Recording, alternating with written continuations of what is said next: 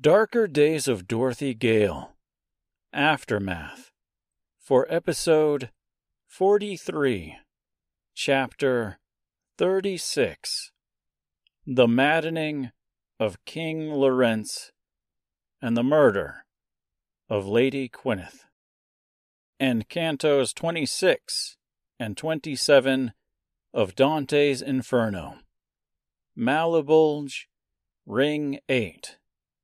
The Evil Counselors. Welcome back! Here we are yet again for a two canto episode. Lots of history in this one. I'm going to tell you all about Ulysses and Odysseus, and yeah, I know they're one and the same. We're leaving the nightmarish serpents behind and getting back to basics here. Back to some good old fashioned fire and brimstone. All the while taking a look at the slobbish King Lorentz and the increasingly haggard Lady Gwyneth.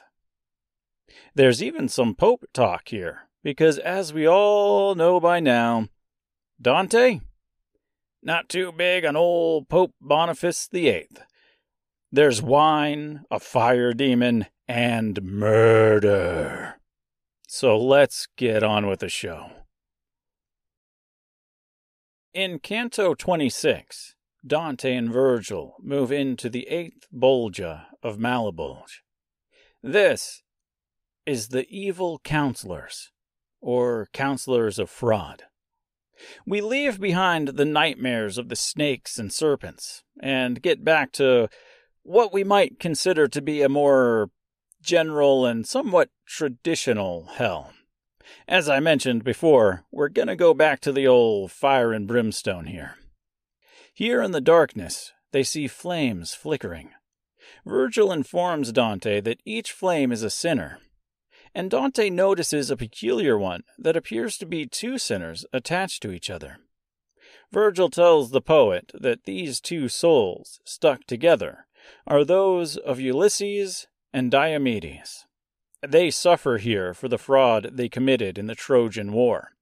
That whole horse thing, and running off with a statue of Athena or something.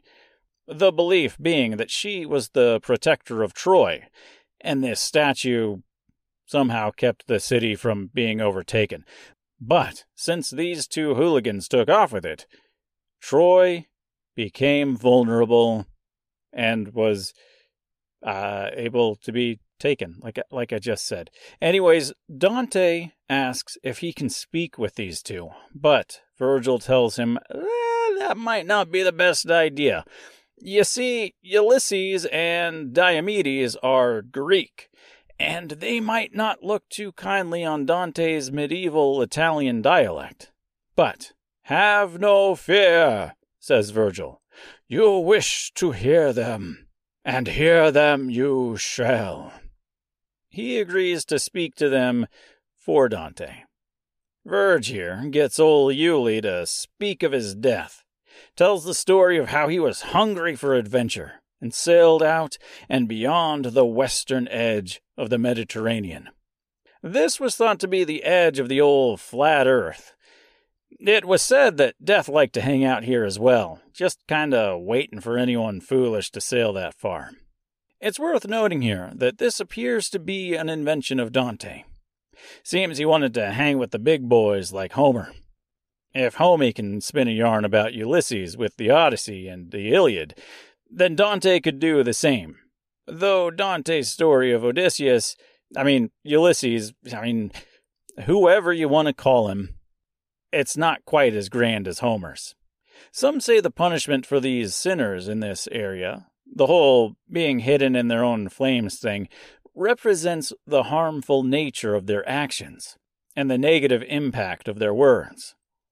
My trusty, well read copy of Cliff's Notes that I keep handy in my backpack, as though I couldn't just go to a website these days, says this The retribution that the sinners of the eighth chasm suffer fits with the sin that they perpetrated in life.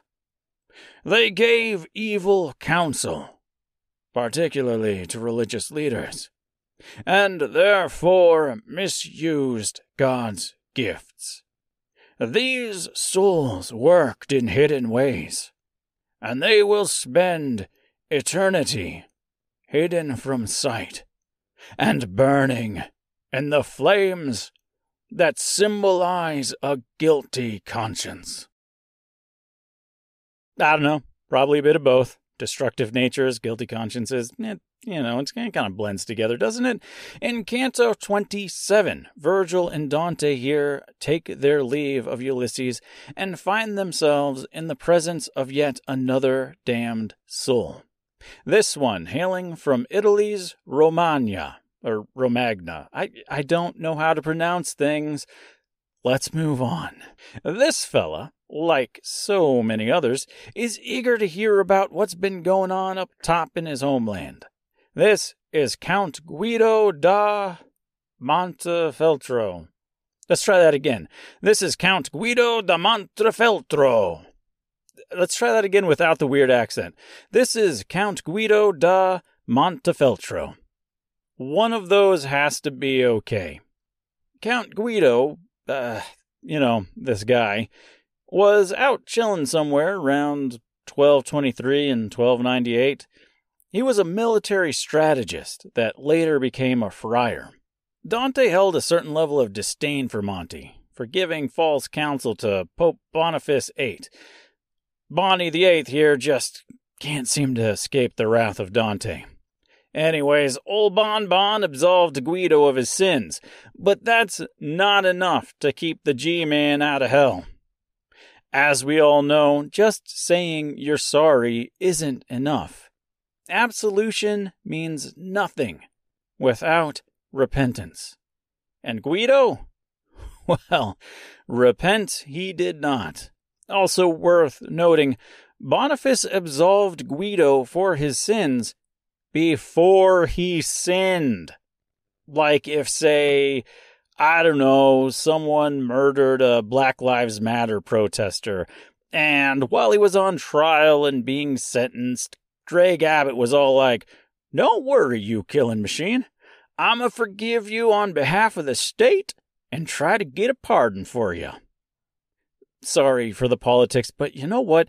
Dante was a politician, and the Inferno is a universal tale of justice and retribution, so I feel at least a little justified in this case. But, anyways, moving on. In darker days, I focus more on the sin than the sinner. I took the same approach for chapter 27, Anastasius. I left out a lot, okay, most of the Inferno, in favor of detailing the acts of violence when Tip and Jack fought off a roving group of bandits.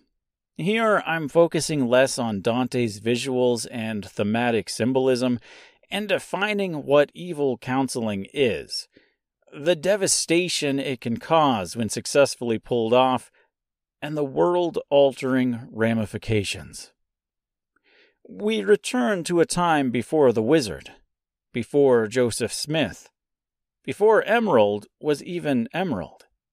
The disgustingly grotesque King Lorentz sits at a giant food filled table, while the increasingly haggard Lady Gwyneth looks out over the city of Antinora. The five daughters, Gracia, Vel, Eiffel, Devorin, and Ozma, show up with their adopted father Lothor, bearing a gift of wine from the land of Idnis et Sa, or as L. Frank Baum would have called it, China Country.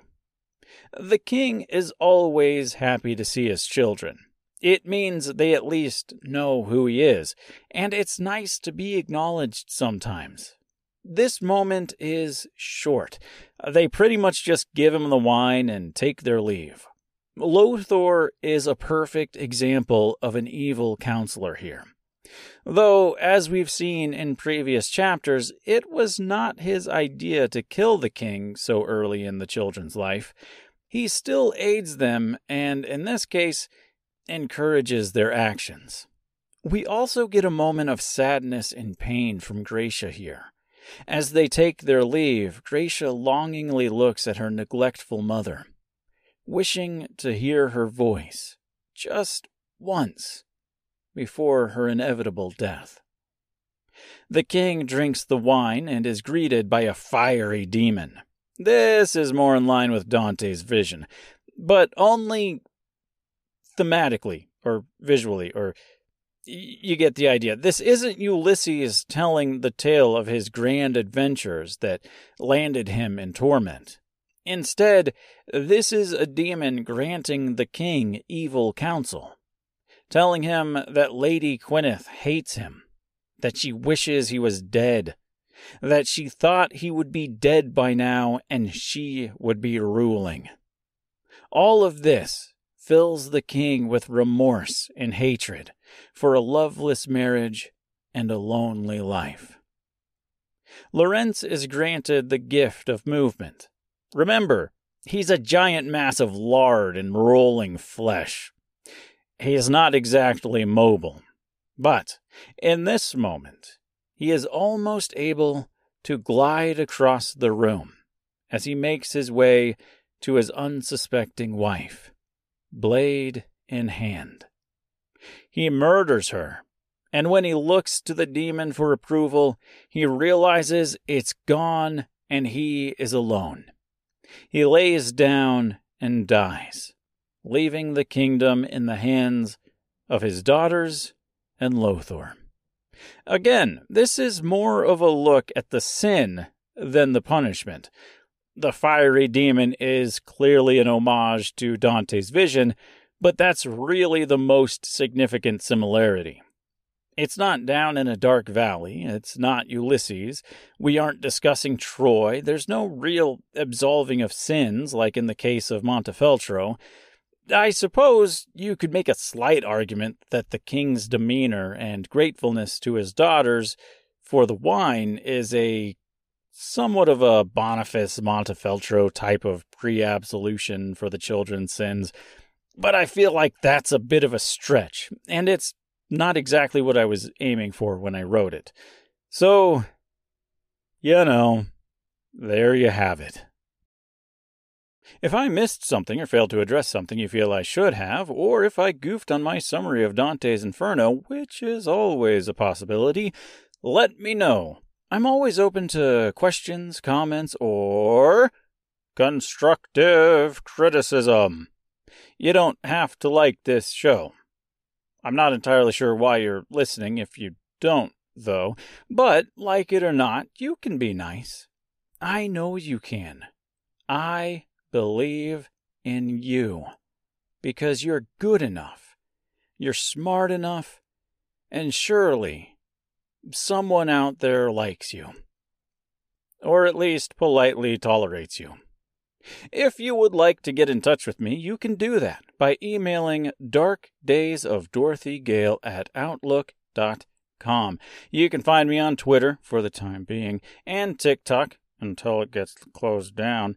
The handle is at darkdorothyg.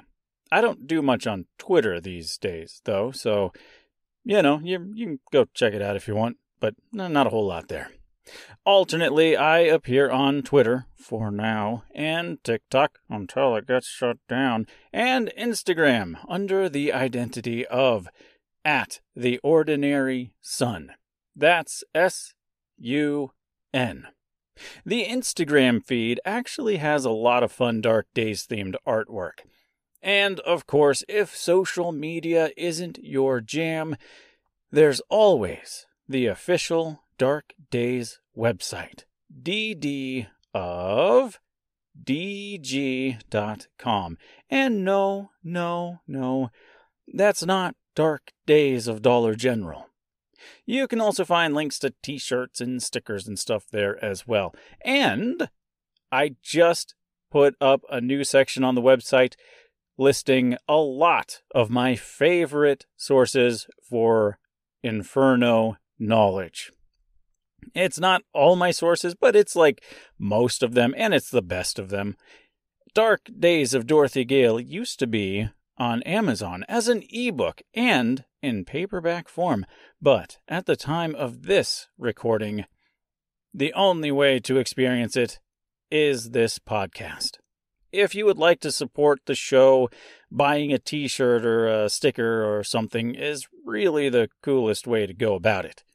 If you want to support my specific brand of creativity in a more direct and financial way, you can find me at buymeacoffee.com slash ordinary sun. Again, that's S-U-N. And if you do, I will send you a personal handwritten thank you note, complete with a fun little sketch and if you like, I'll even give you a shout out on this here obscure podcast. If you don't want to donate to this cause, that is totally a okay. Times be tough, they be, and I'm happy to do this either way. So, come back next time for chapter 38 Vernon Howell. Thanks for listening. I love you all.